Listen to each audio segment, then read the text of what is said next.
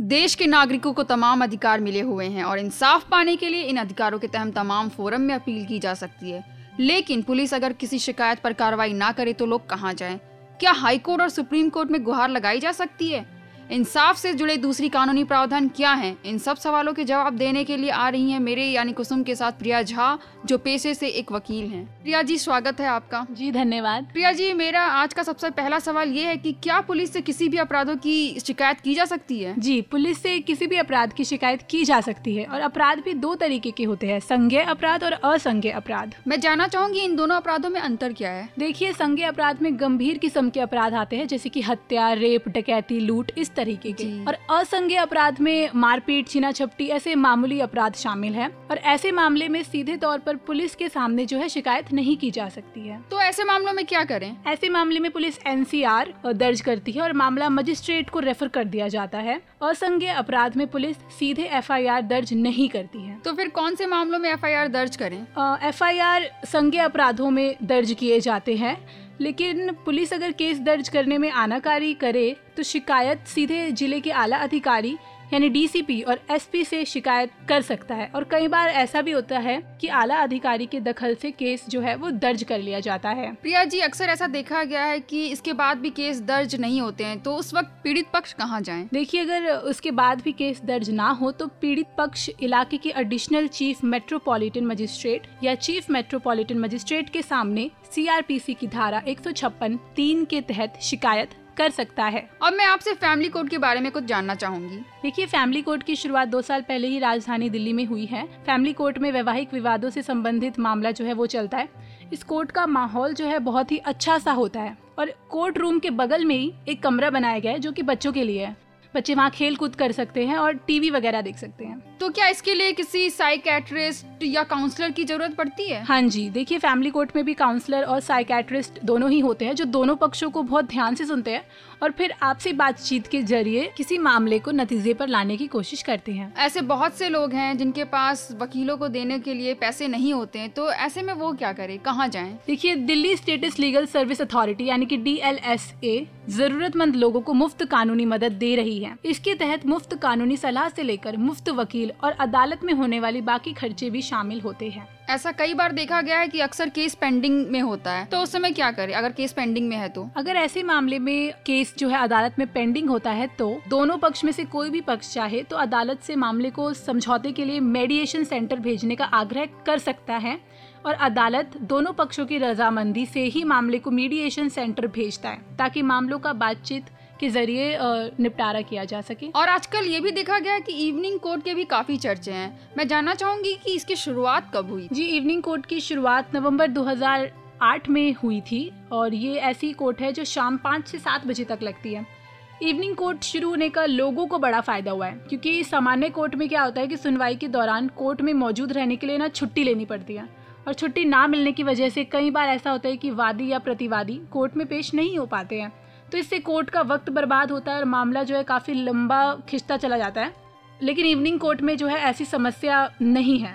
Duty खत्म होने के बाद भी लोग संबंधित कोर्ट में पेश हो सकते हैं। और साथ ही जिन मामलों की सुनवाई होती है इवनिंग कोर्ट में उनकी लिस्ट जो है वो पहले ही तैयार कर ली जाती है। इससे जिन लोगों के केसों की अगले दिन सुनवाई होनी होती है उन्हें ये अंदाज़ा हो जाता है कि उस दिन उन्हें किस वक्त कोर्ट में मौजूद रहना है। तो ऐसे में कोर्ट का भी समय बचता है उनका वक्त जाया नहीं जाता है। जी। अब मैं आपसे ये पूछना चाहूँगी ये कंज्यूमर कोर्ट क्या है और इसमें किस तरह के केसेस आते हैं? देखिए कंज्यूमर कोर्ट में कंज्यूमर के अधिकार से जो जुड़े मामले होते हैं वो आते हैं और ऐसे मामले में पीड़ित खुद भी अपने इलाके के कंज्यूमर कोर्ट में जाकर लिखित शिकायत दे सकता है। अब आप हमें फास्ट ट्रैक कोर्ट के बारे में कुछ बताएँ। फास्ट ट्रैक कोर्ट में किस तरह के केसेस की सुनवाई की जाती है? फास्ट ट्रैक कोर्ट का जो गठन है वो हाई कोर्ट के आदेश से हुआ है। सात साल से ज़्यादा पुराने मामलों के निपटारे के लिए हाई कोर्ट ने निचली अदालतों में फास्ट ट्रैक कोर्ट का गठन किया है और यहाँ पुराने मामलों की जल्दी सुनवाई के बाद निपटारा किया जा सकता है। और ये जो ई कोर्ट है इसकी शुरुआत कहाँ से हुई?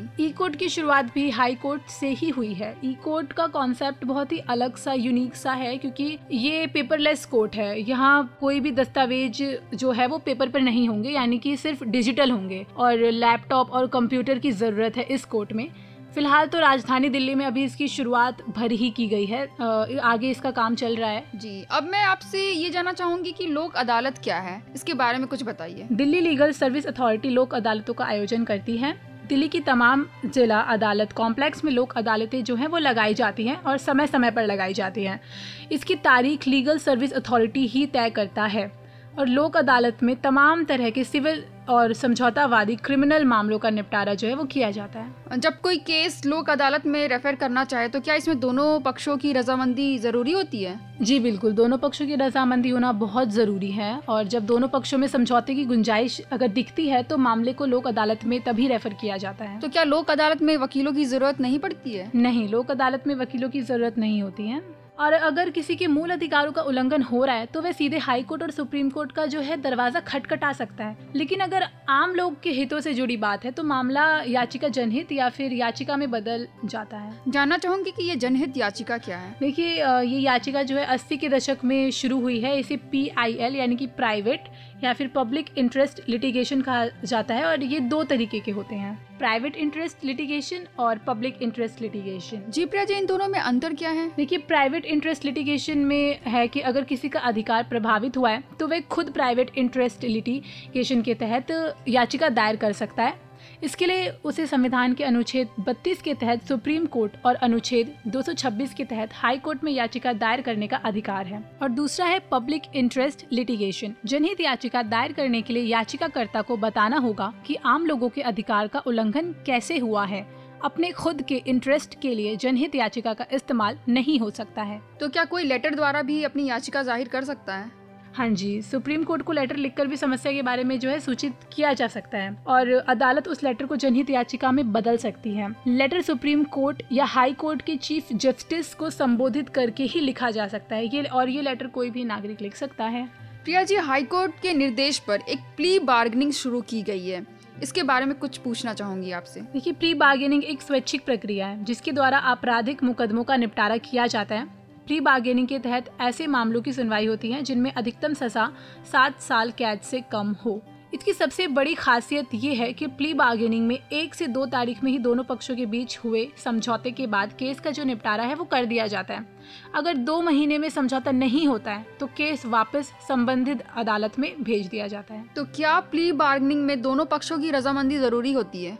बिल्कुल प्ली बार्गेनिंग में भी दोनों पक्षों की जो रजामंदी है वो बेहद ज़रूरी है। इसके तहत आरोपी और पीड़ित पक्ष के बीच मामलों को निपटारे के लिए सहमत होना ज़रूरी है और इस प्रक्रिया के तहत आरोपी अपने अपराध को अपनी मर्ज़ी से स्वीकार करता है और फिर समझौते के बाद जो है मजिस्ट्रेट के सामने आरोपी अपने गुनाह कबूल करता है। आरोपी की सजा उसकी सजा की न्यूनतम सजा से आधी या फिर उससे भी कम कर दी जाती है। अच्छा ये प्ली बार्गेनिंग वैसे किस केस में होती है? देखिए अगर कोई भी आरोपी जिसकी उम्र अठारह साल या उससे ज़्यादा है प्री बार्गेनिंग के लिए अर्जी दाखिल कर सकता है। इसके लिए ज़रूरी है कि आरोपी के खिलाफ दर्ज केस में अधिकतम सज़ा का प्रावधान सात साल कैद से कम हो। साथ ही अपराध महिला या चौदह साल से कम उम्र के बच्चों के खिलाफ ना हो। आरोपी द्वारा किया गया अपराध देश की इकोनॉमी और सामाजिक ढांचे को प्रभावित ना करता हो।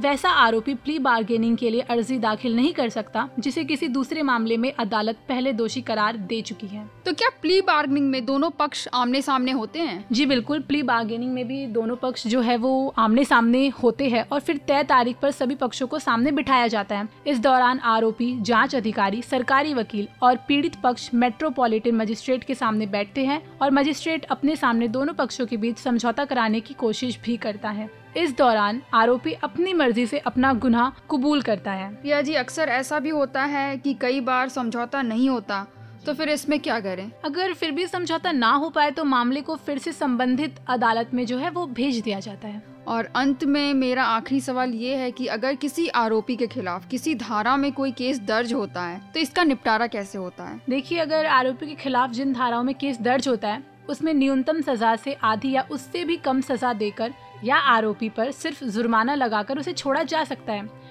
जिन मामलों में न्यूनतम सजा का उल्लेख नहीं है, उनमें आरोपी को अधिकतम सजा की एक चौथाई या उससे भी कम सजा दी जा सकती है। और कई बार तो ऐसा भी होता है कि आरोपी के सही चाल चलन को देखकर उसे छोड़ा जा सकता है। और यह सारी प्रक्रिया एक से दो तारीखों में निपटाई जाती है। बहुत बहुत धन्यवाद प्रिया जी हमारे साथ बात करने के लिए। तो ये थी हमारे साथ प्रिया झा, जिन्होंने हमें कानून से जुड़े नियमों और अधिकारों के बारे में बताया। दोबारा मिलेंगे फिर एक नए टॉपिक के साथ।